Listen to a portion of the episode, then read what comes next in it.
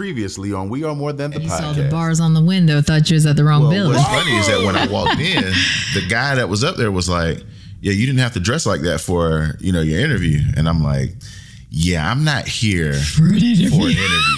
I'm here for a conversation." And he's like, Okay. "Okay." Yeah.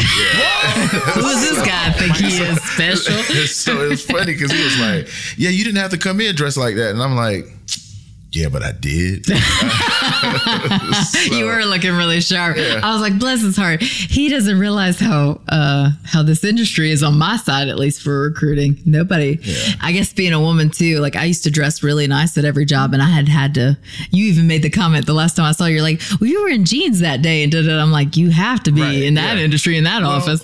so where I am now, the whole first month of me being there, mm-hmm. that is is what I know. I've always been dressed for the job you want, not for the job you have. That's right. I bet you, I bet you, you don't want none. Look out. You know you're messing with the wrong ones. Now watch out. Keep talking, I'ma give you some. Just keep running and running and running. But I've also, and this is, God, I'm telling on myself. so we would leave church Sundays. Mm-hmm. I would go up to my room. I always wore suspenders and stuff to church. And I would sit at my desk and look out my window and imagine that I had a corner office building on some floor and looking mm-hmm. out. So I always do that before getting out of my church clothes. So it's like three hours after church, and I'm mm-hmm. still suited and booted, and I've rolled up my sleeves like I was doing something. But like I'm either like trying to rebuild a computer that was in my bedroom, or I'm playing video games, or I'm just sitting there writing poems or mm-hmm. whatnot. But that was my thing. So when I got into corporate America, and it was, hey, you got to be suited and booted to dress mm-hmm. here. I'm like, oh shit, that's that's right at that's right at my alley. Like that's what I do. So my thing was coming to see you, and I've done this with people that I wanted to meet with with record labels. I've done it with people that I wanted to meet with in podcasts to get information. Uh, people that I, other people that I met in industry. The way you show up to an interview, this is still an interview. So I want to be sharp. I want to be on my game, very articulate, everything it is that I need to show because you're giving me your time in order to get things taken care of. So you walked me through it. The first thing that you said initially was, "Oh, you know, it's education. It's not the same thing as what I'm doing." Blah blah blah blah blah. And I was like, "Just give me an opportunity to break down what I'm doing." And you went, "Oh shit, well, we mm-hmm. couldn't hire you here because you do way more Yeah. than what it what you would be doing if you came into a position mm-hmm. and then you just started check out this person, check out that person. By the time I got to the office that day, I already had three messages from you of other people to check out. And I know your heart for service comes from your mom and your dad mm-hmm. and just being around that and just the fact that you have a grind why stay in this industry where this industry is about making dollars and what's your advantage having that i just want to help you thing comes from and how does it benefit you? Like you're a business owner now. So how does that add to your bottom line? So it's kind of funny. Um, one day this past week, there was a lady that it's somebody, it's always somebody says, Oh no, you're new to town and you need help. Yeah, you clearly don't do anything with manufacturing construction, but Rachel knows everybody and she, she, she'll help you.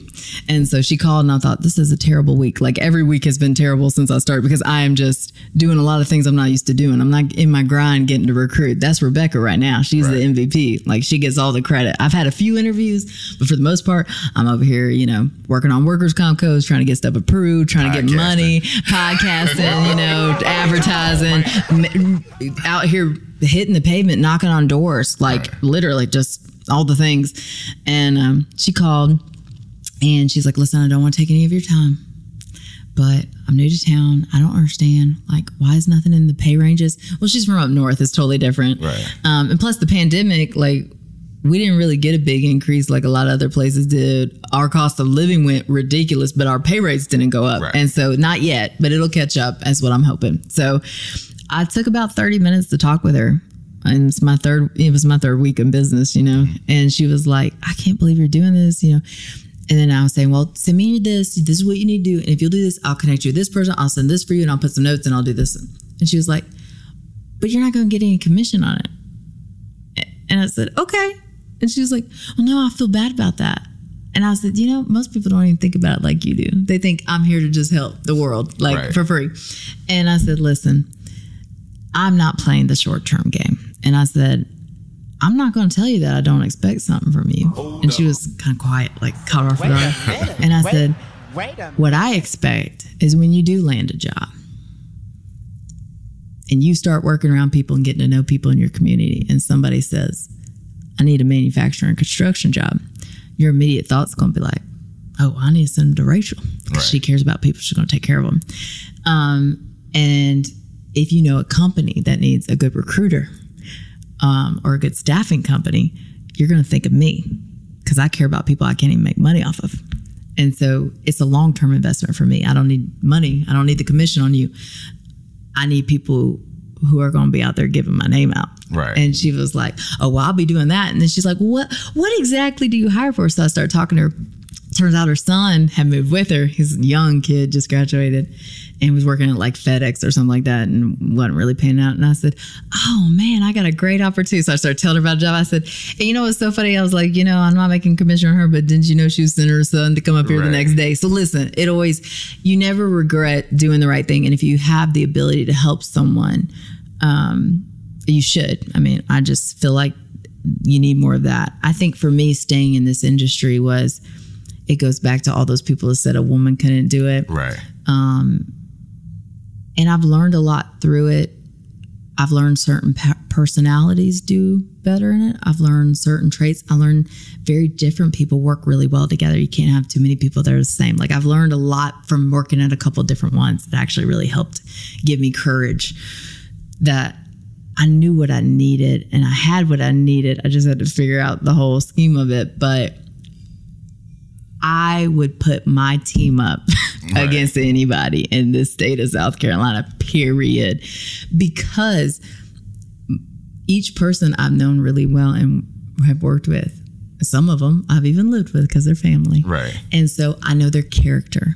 There's a lot of things that can be taught. And that's what I told you back then. I was Yeah. like, the stuff you don't know, you can be taught. Right. What I can't teach you is to have some some grit and some grind. Right. What I can't teach you is to have some character and not be prejudiced. What I can't teach you is if you're a dishonest person to be honest. What I will say for each person that works for me 100%. One, I love them. Period as a person. Even my part-time people, like I love them. I w- if something happens, they need me, I will show up. They are family. Um, and they know that. Um, I trust them. Like I'm one of the first where my software system was like, well, we're going to give you owner privileges and we're going to give everybody this so that you can kind of, you know, no, everybody gets owner privileges. And they're like, what? Well, then somebody could hurt you. I said, they're not going to hurt me. That's how confident I am. They're not because they're for me. They want to see me succeed Right. because they know if I succeed, I'm definitely making sure they succeed. So it's, it's all together. Um, but really, for me, I had seen it done the wrong way. I'd seen it done unethically. I'd seen a lot of stuff, and I'd always tried to do it the right way. But unless you're the owner, at the end of the day, you can't make sure everybody in the company does the Right. right way. And I had people I hated going into work with, but I did every day. I was good at my job and loved what I did. Right. But when I found Rebecca, she was my missing piece. I knew I could trust her. And then I build off of that. And so everyone's been hand selected for a reason because I know even if I'm not in the building, they act exactly the same. Right. If I can trust that if somebody called me today and said, "Well, she she was this way because she's racist," uh, no, she's not. None of my people are. Period. How many offices can say that wholeheartedly and believe it? I believe it. You, you, I can take a, lie detector. can say that. and Yeah. I've been in a few. Yeah. And so, you know, for me it was more of a it's it's I keep telling Rebecca, I said, I'm not starting, we're not starting a business, we're starting a movement. I want to prove that we can be successful doing it the right way and the way it should have been done. I want everybody to be a partner. There is no request for PTO. Something happens in your family, you need a day off, we cover for you. Period. You still get paid. You need a vacation, something's going on with your family, something's going on with your marriage, you need to take a vacation all of a sudden, take it. No questions asked. We will cover for you. But what I expect from you in return is you go hard for me when you're here, Right. right? And you're 100% sold in. If you cannot 100% commit to what I am about, please just say so now and get out my way because I will replace you in a heartbeat.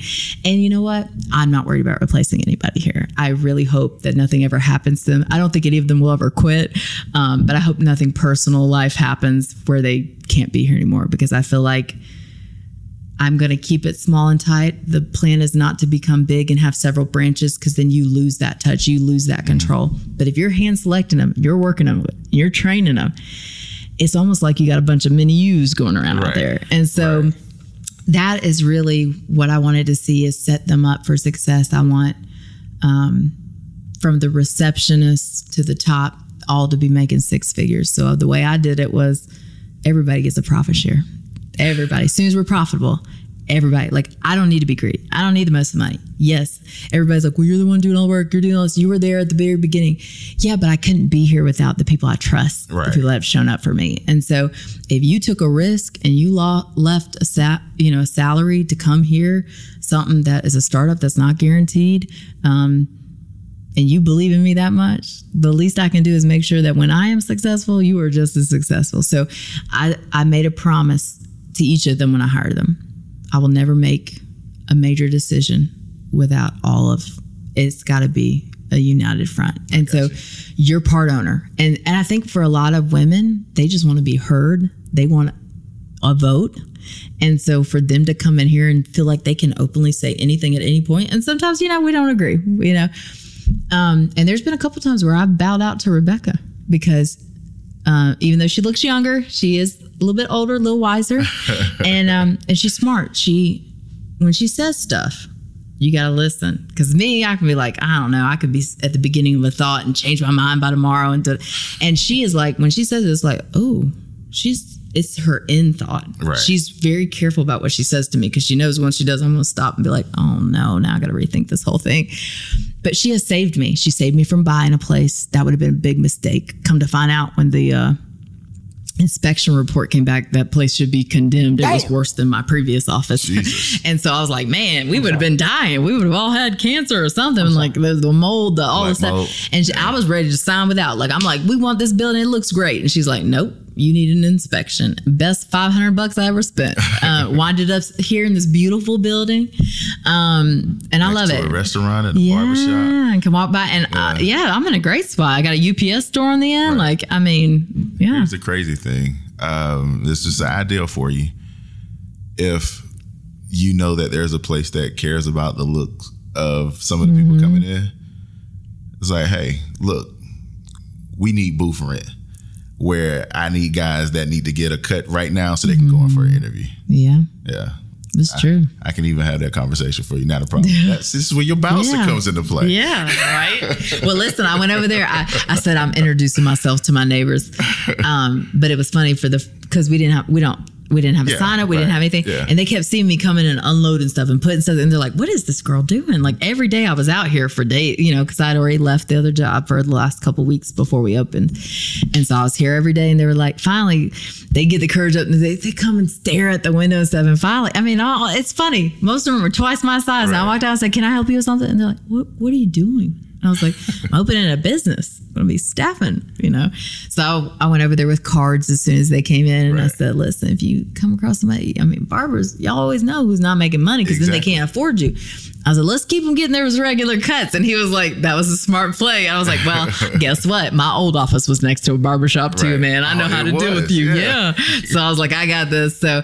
um Totally forgot about it. yeah, that. but I walked into each of the offices and the restaurants. Look, you go to the restaurant, then they got a sign for us and our flyer and all our stuff at, up in the window because I keep going there and I'm like, you know, I eat here every day. You're making a lot of money off of me. Because sometimes it's the only time I have a chance to go run and eat something real quick. Or sometimes I'll just go sit there and have a drink, like a sweet tea, literally. Just like I need my sugar, I need my caffeine, I need to not be with anybody for like. and now it's funny because I'm going there trying not to have anybody talk to me so I can think. But now everybody knows me and they're like, oh, she owns the place down the way. Oh, she's back. Hey, like this, like we're VIP. And so they want to talk to you the whole time. Um, but they're really sweet. So like even they put up a sign. They don't put up a sign for anybody. I thought that was hilarious. I was like, you know, you never know ask. Right. so the manager, I said, I'm investing in your business. And if you ever need help hiring, I'll figure it out. Right. But I need you to put this sign up in the window. That's what's up. That's what's up. So I know there's a theme. You've been told no. You've been told no. You've been told no. You've proven. You've proven. You've proven. You were told no about certain things here as well too. That you've proven and proven, and in the process of still proving. Um, why does no turn you on so much? like, you know, my mom would say it was that rebellious nature I had in high school. It's carried over. Um, I don't know. I, I, I grew up playing a lot of sports, very competitive. Like I said, um, we talked about the. I got into the powerlifting, that Right. kind of thing, and so we're gonna talk about yeah. powerlifting So too. I I do love a challenge. Okay. And I think it's because I've I wasn't book smart. I didn't give myself enough credit. Um, growing up, I always felt like, you know, I had to work harder than anyone else just to kind of level out things. And so I thought, I'm not smarter than you, but I can outwork you. And so I loved a challenge. Um, pretty early on, that was just part of who I am. Right. Um, and I, th- I blame my dad. We, we used to watch sports. I mean, we'd be yelling at the TV, and then he'd be out there yelling at me on the field. I actually played football. I was the only girl um, in middle school, um, and I was pretty good, by the way. And I had a guy that was like six foot three bust my nose open, like knocked the. It was bad.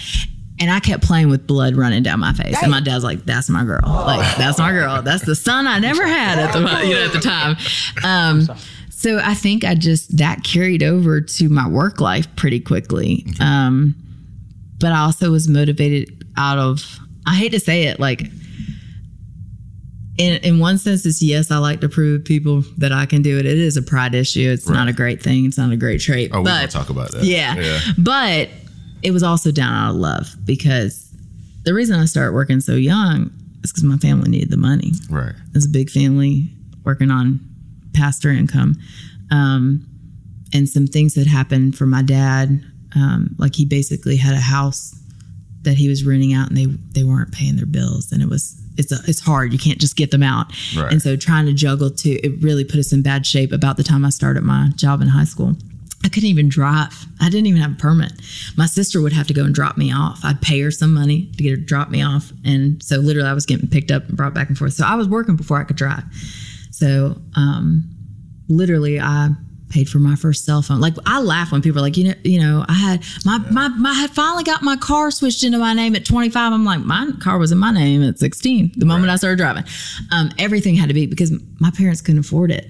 And so I would literally go out and like buy extra food and do different like do things around the house that to make it not like handed them money Right. in their face, you know. But make but they knew what was doing. on. They made yeah. sure like I would go buy clothes when they couldn't afford clothes and my Right. siblings had grown out of clothes. Like my sister was at school, my older sister was at school in Clemson and working. Tigers. Yeah. uh, I'm not a- I'm not a Tiger fan. Oh. Uh, my dad's an LSU fan. She's a Clemson fan, and I purposely pull for the Gamecocks just because of that.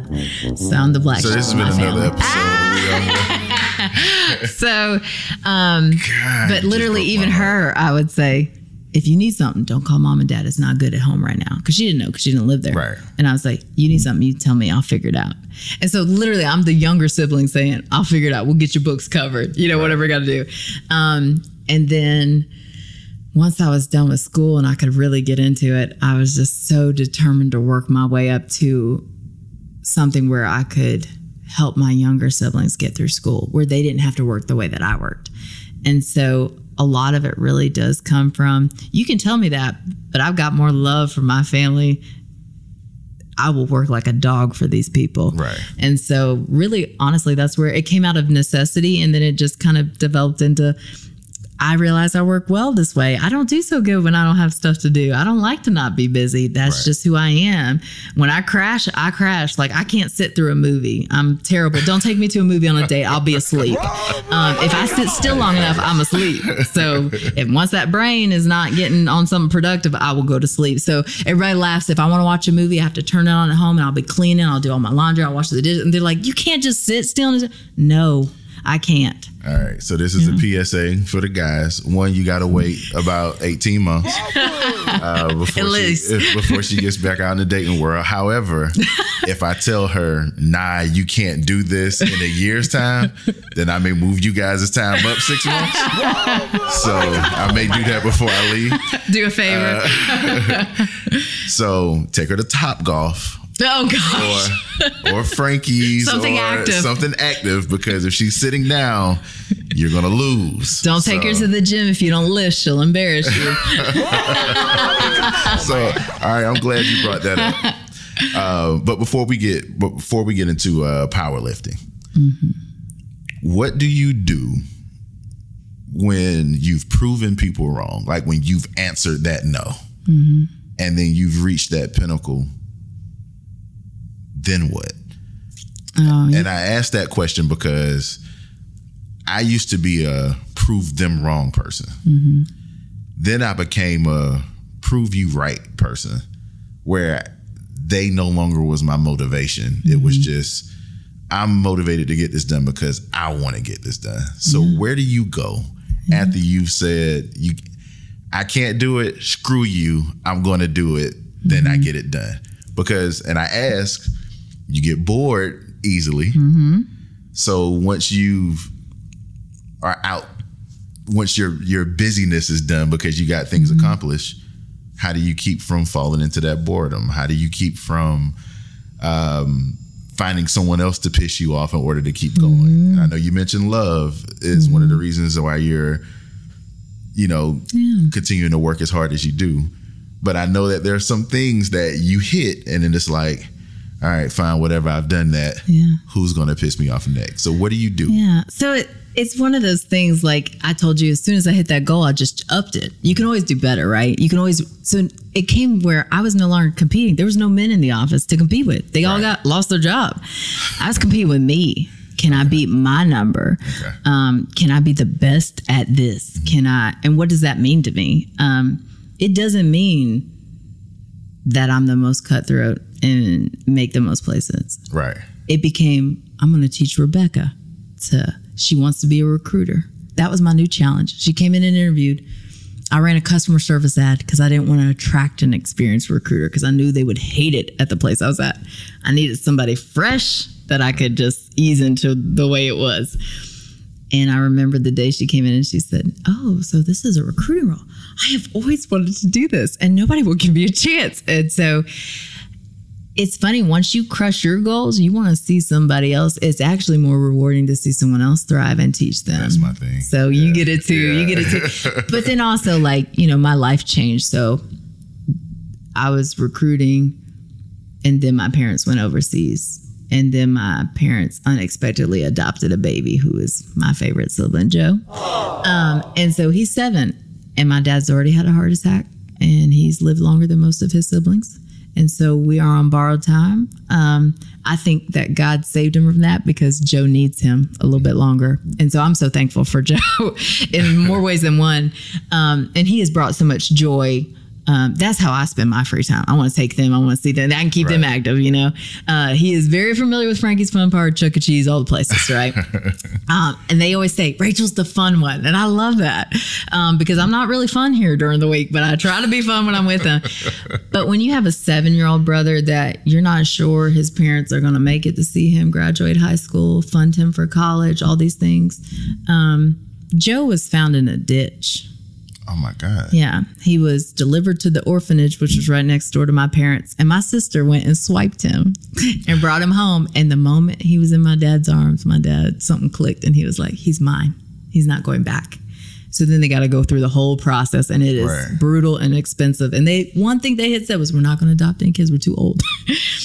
um, but he has given new life to the family. He's the most important part. He's the missing piece. And so now it's funny when I make decisions, it's because I want to be able to be that person that turns around one day and says, Here's the money, go start your business, kid. Right. Oh, you got denied for funding? No problem. I got you. So you want to be the aunt that Yeah. gave you the. Yeah. So Yeah, because I do, I'm more like an aunt than a sister because well, of the gonna, age difference. well, I'm going to say this um, because I, I heard you in the beginning. you know, you've made the decision that you don't want to have children. Yeah. You had a child when you were 27. You just don't realize that. so because you had a child that you were gonna you were 27, instead of being the fun aunt, I'm gonna say you can't be the mom.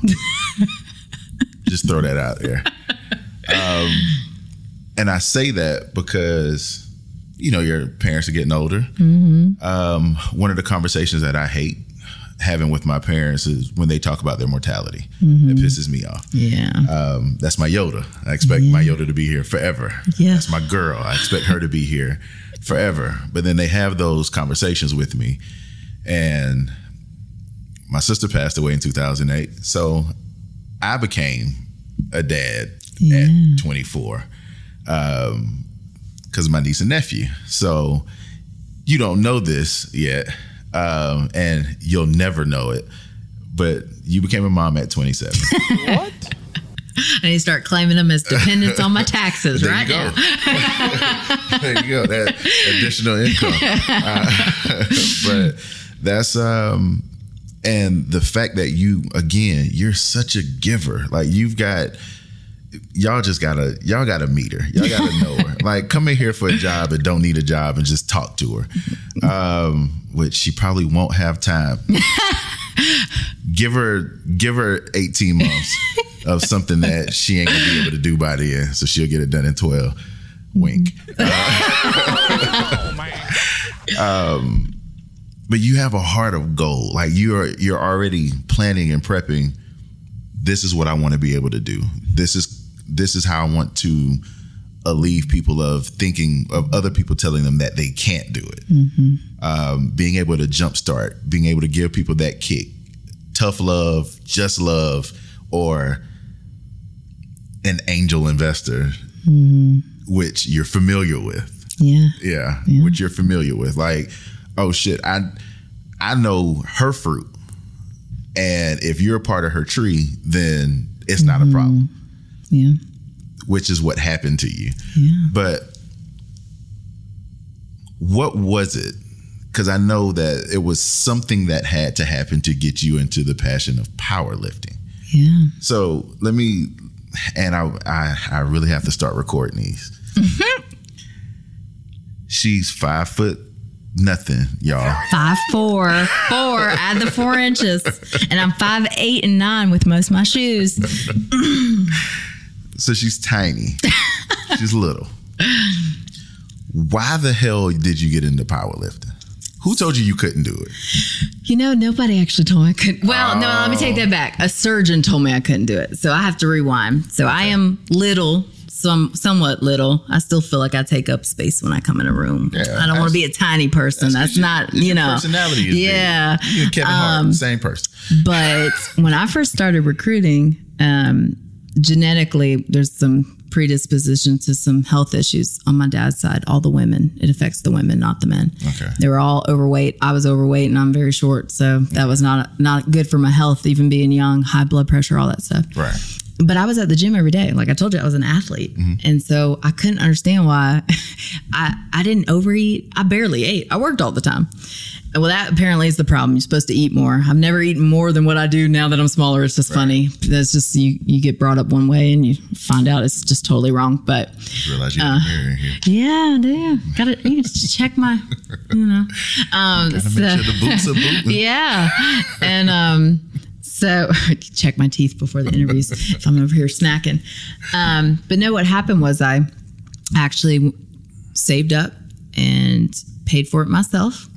Um, this is one of those perks of when you've been really good at your job when you tell your boss, I need to work from home for like a month and a half because I'm gonna have gastric bypass Okay. because my doctors have told me there's nothing else they can do. It's a hormonal problem. It's not a food problem. Right. But this will help reset that. So I went through major surgery. I'd never had surgery in my life. Okay. It was scary. It was painful, and it was just weeks before my parents were leaving to go overseas. So I actually pulled a stitch, crying, holding my mom in the airport, begging her not to go. So it was very life changing for me to go through that and have to really rely on my siblings to help take care of me. Um, the siblings that you take care of. Yeah, it, it reversed, right? And I needed them really bad because I they took half my siblings Right. with them, so I was really hurting. Um, they took the one you just met, and she we were very close, and that was very hard. She's naturally very caregiving. The other ones were not, but they they showed up because I've always showed up for them, Right. and because they were missing my family too. It was kind of like it's us three against the world right now, and so um, I went through that. It was brutal. I had some reaction. I was throwing up every day for like a year. I if I had known what it was like, I would have never done it. And I'm so glad I didn't know because I needed to do it. Right. Because my blood work's always good, my blood pressure's good, and I need to be able to do that to do what I do. Right. Um, but I had skin removal surgery right before the pandemic hit because I was young enough. I'd lost so much weight. I lost 150 pounds and kept it off for multiple years. And so I had to pay for it out of pocket yet again. Thank God I didn't know the pandemic was coming. I wouldn't have spent the money. It was the best decision. It helped me in so many ways. None of my clothes would fit right. Like I just had all this loose skin. It was terrible.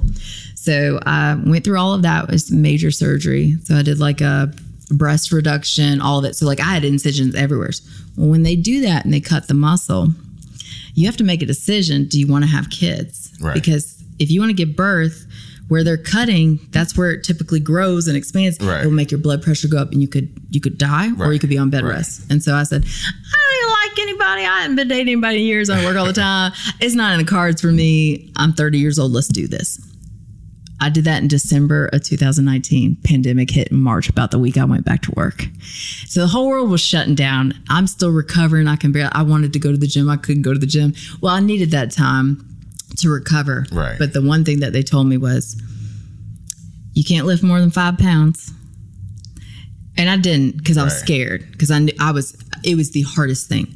Listen, having skin removal surgery and being in, stuck in a bodysuit for 12 weeks where they literally have like, I lost every like bit of self respect. Like, I literally had to get my mom in the shower with me to wash my hair. I was in so much pain. And I had never had to rely on people in my life. It was prepping me for this, actually, um, because I physically could not get, my dad had to help me get in and out of the car. Like, he came home to take care of me. That's how bad it was. Because my mom could, she's little, she's smaller than me. So, um, once I made it through all that recovery and then the pandemic hit and I was trying to get, it was like people saw me totally differently that didn't know me and my story. And to this day, a lot of people, I forget how many people have met me in the past five years and just didn't know that version of me. Because my personality was, I was very confident. I was very outgoing. Like, it was one of those, like, it just amplified it. My mom's like, oh, Laura, now you thought you was bad before. Now she's real bad. Um, but I had the energy to do it. Right. And, um, so I was reaching out on Facebook actually in a Greenville group. And I said, I'm looking for a trainer. I need a particular trainer because the surgeon has told me I will never lift more than 60 pounds again. And I was pretty strong before. I was never a power lifter, never, I mean, I, but I was at the gym six days a week that whole time, like those whole five years. Like I, I didn't take the surgery for granted. I was Right. never going to undo it. I was going to fix it and stay with it. So I was like, I'm pretty strong. I've worked with personal trainers, but I need something different because I need someone that it's very painful for me to work out. I was still healing. I was easing back into stuff. I'd lost muscle because you had to recover so long. And then at any point you get this weird like Charlie horse feeling in your chest and your stomach and and you can drop something on yourself. Like it's terrible. So I said I need somebody that's literally going to hold my hand through this. And there was this guy Chad Delaney. Um, he owns TriFit Barbell Gym in Mauldin, and it's mostly a Okay. powerlifting gym. It's um, it's a little garage redone. It was used to be a car garage, so it's got like the doors that pull up and everything. So it's hot as heck, y'all. I'm not gonna lie, which is great. It's great if you want to burn some calories because if you're already working hard, plus it's 100 degrees in the summer. Yeah. Um, so he messaged me back, and so many people were reaching out, but for and I was particularly looking for a woman, but I thought it was interesting. He reached out and he said, "I've been a trainer. I think it was like 12 years at this point, and you're talking about having surgeries and having like." Needing someone to keep you safe while you get your strength back. I can do that. Why don't you come meet me? Come see the gym. So I went by and saw him. I signed up the very same day and I said, I want to w- work out with you three times a week. And he said, Okay, what do you want to do? What's your goals? And he was thinking, because I'm I'm an average sized person weight wise. Like I don't feel like I'm overweight, but I'm not really small either. And most women even if they're average, they'll go into a gym and be like, I want to lose weight. I want to do this. Right. I was like, listen, I don't want to lose any weight. And he was just like, what? Um, I said, I want to be like Wonder Woman. I want to be strong. I want to feel strong again. I've had to feel weak. I've had to have somebody wash my hair for me in the shower. I want to get my strength back. And he was like, you know, I'm also a powerlifting coach. Like, it didn't have to be regular personal training. Maybe we could ease into that. And I was like, powerlifting, what is that? I don't, I mean, that's like a sport or something. Like, I mean, really, I knew nothing about it. And I started watching the women around my gym, and I was like, man, one, I like the way they look. Like, the, the sport pays off. But then, two, like, they didn't look weak and fragile, like, no offense, run, runners, you know?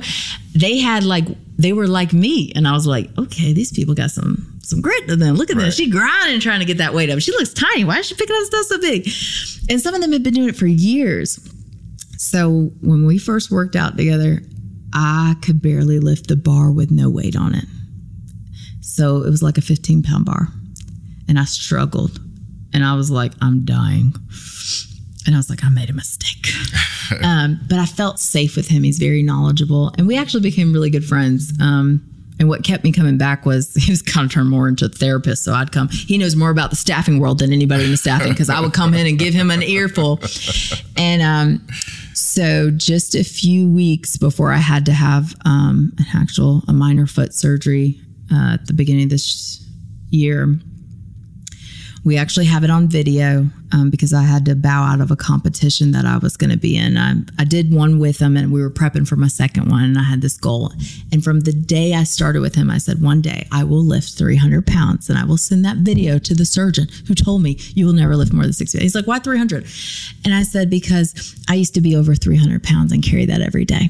I know I can lift it. Wow. And he's like, You used to be like, he just couldn't get over it. Right. And so, not knowing that version of me, but knowing I'd already been through that, he's like, You know what?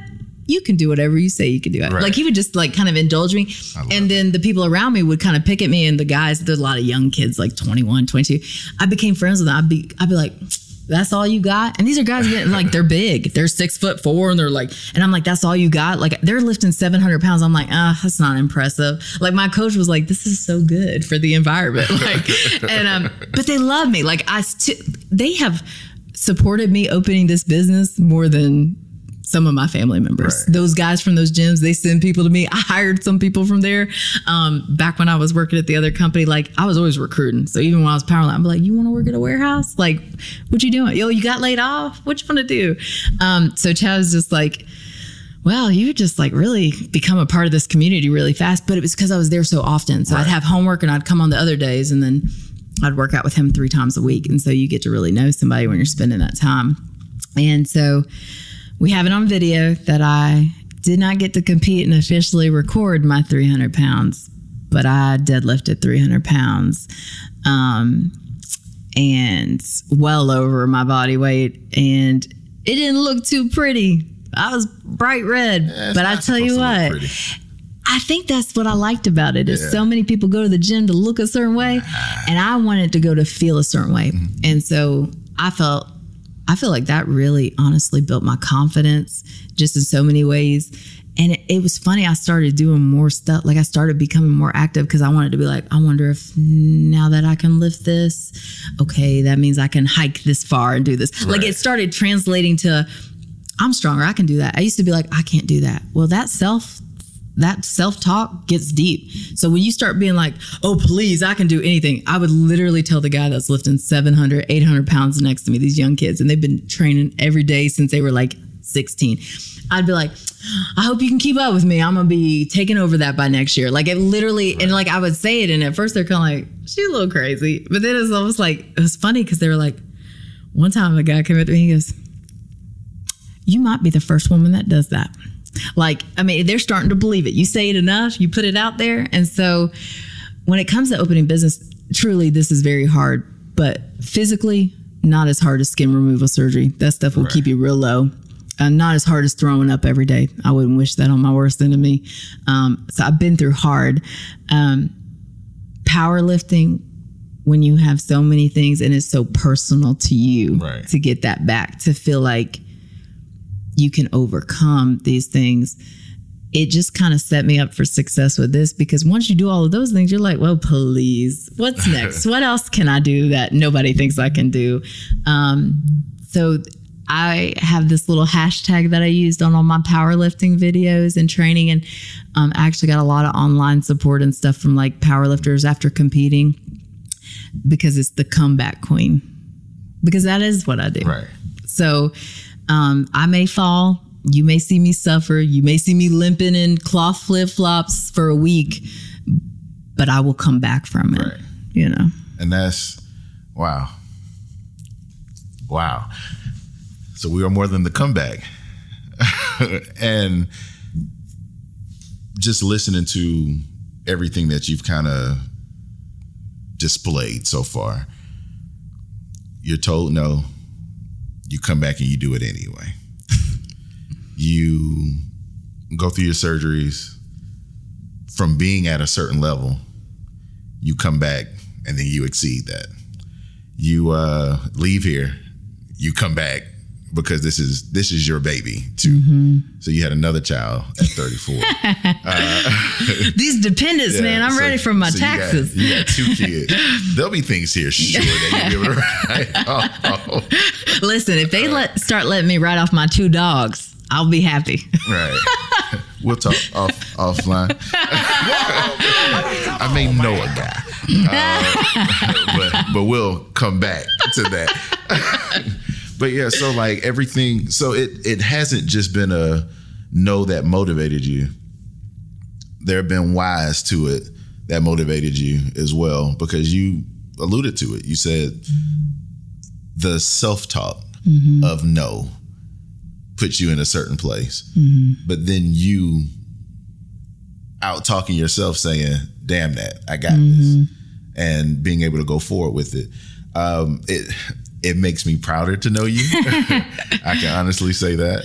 Uh, but it also like this will be another thing that I'm I'll put in people's hands because usually I when I'm introducing the pod to people they'll say, "Oh well, what episode should I check out?" And I'm like, Damn, just pick one. I think they're all, All of them are good. Yeah. and like because that's that's just how I feel about it. But this will now be one that I'm like, hey, you definitely got to check this out because you know there is a why behind the what.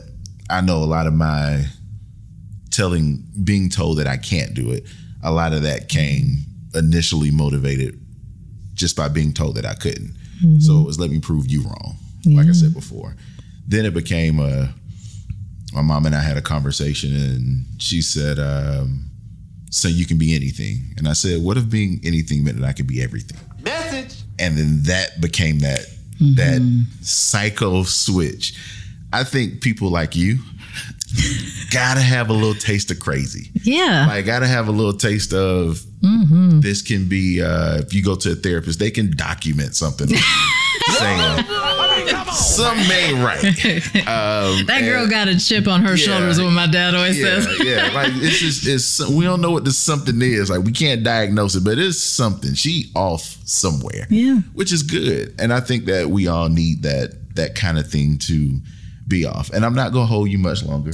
I know you. Uh, I know you live in your office. This is home. I know that sexism exists in your world of manufacturing. Racism. How big is that? I bet you, I bet you, you don't want none. Look out. You know you're messing with the wrong ones. Now watch out. Keep talking, I'ma give you some. Just keep running and running and running. R&R Resolute Staffing primarily focuses on manufacturing, construction, and skilled or general labor roles in the upstate of South Carolina. Outside of major holidays, R&R Resolute Staffing is open Monday through Thursday from 7 a.m. to 7 p.m., with walk-in appointments available until 6 p.m. If testing is required, the interview process may take up to an hour, so they ask that you come prepared to stay 30 minutes to an hour. They require that you bring a valid state ID or a driver's license and a second form of government issued ID. Resolute Staffing is located at 5052 Old Buncombe Road, Suite E, Greenville, South Carolina 29617. If you need help locating their offices, please call 864 448 1150 You can also find directions and more information at rnrstaff.com. That's R A N D R S T A F F dot com.